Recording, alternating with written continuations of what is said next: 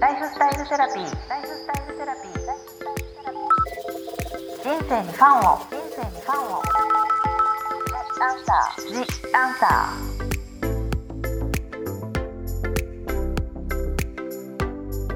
こんばんは。ワニブックス書籍編集長の青柳ゆきです。このポッドキャストも3年目を迎えいつもご視聴いただいている皆様のおかげで今年は部門別のランキング1位を記録することができました。本当にありがとうございます。いつもは番組の最後に私のライフスタイルセラピーのお話をさせていただいているのですが今回は年末企画として開運にまつわる私の開運セラピー的なお話をさせていただければと思います。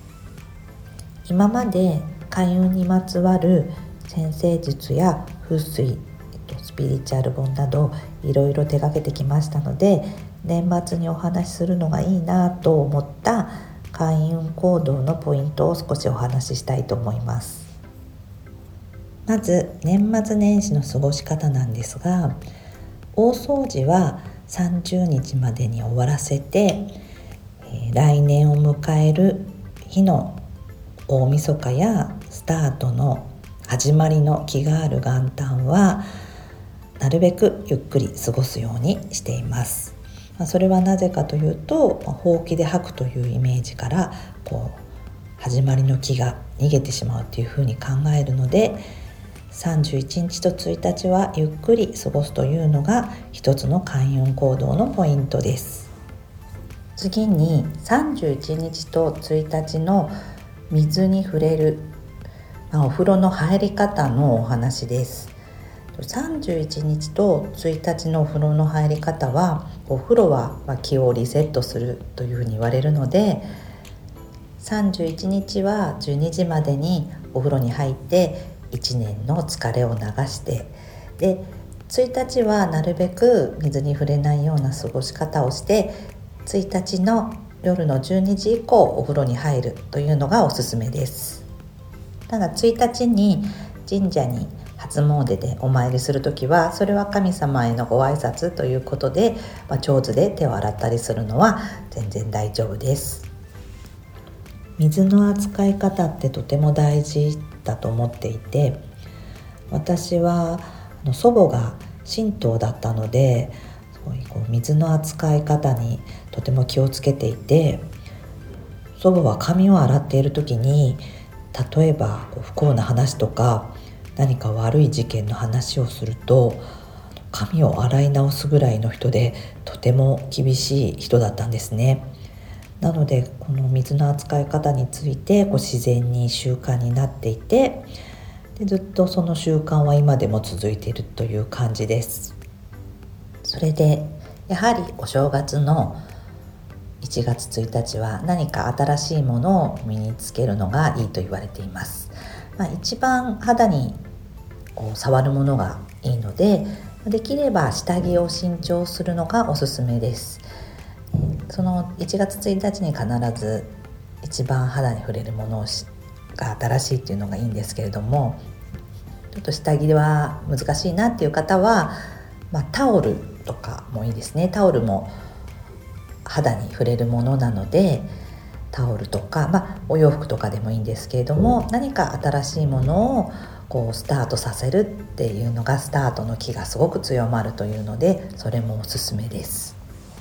1月1日はもう新しいものを揃えるのは難しいなっていう方は次のタイミングは2月4日の立春ですね。2月3日で節を分けて2月4日のスタートで何か新しいものを新調するといいかなと思っています。立春を過ぎた2023年からは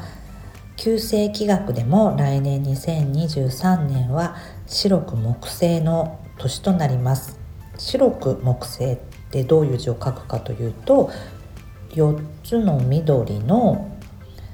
木ツリーですね。木の星と書いて白く木星。でこれがまた木ツリーの年となるので、まあ、特にこのコットンっていうのもすごく開運アイテムとなるんですね。でこの白く木星っていうのがキーワードが風になるんですね。で近年先生術でもね風の時代と言われていてもう風先生術でも風旧世気学でも風。だからもうキーワードはもう風を意識するのが一番いいのかなと思っています。じゃあこのキーワードが風ってなんだろうなと思うと、まあ、先生術だね。こうライトに軽やかにっていうふうに言いますけれども本当に風通しがいいっていうのも一つのキーワードで単純に窓を開けてこう換気をするっていうこともとてもいいですしこれはもうご時世的にもすごい大事なんですけれどもこの風通しがいいっていうのはもう人間関係も言えることで私も今年作ったあのヒーラーのユージさんの本の中で「生き方のセンスの磨き方」という本の中で人間関係は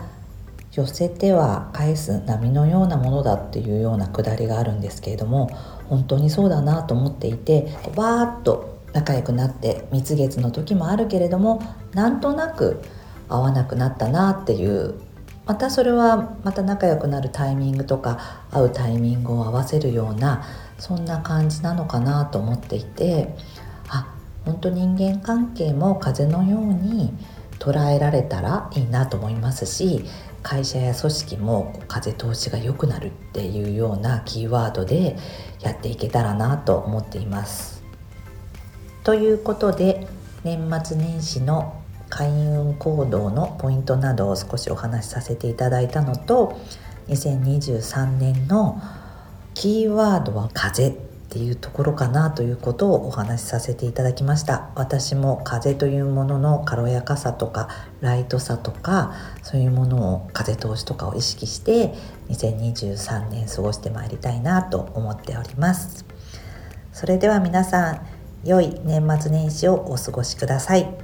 そして来年もこのライフスタイルセラピーでお会いしましょう。ライフスタイルセラピー。ah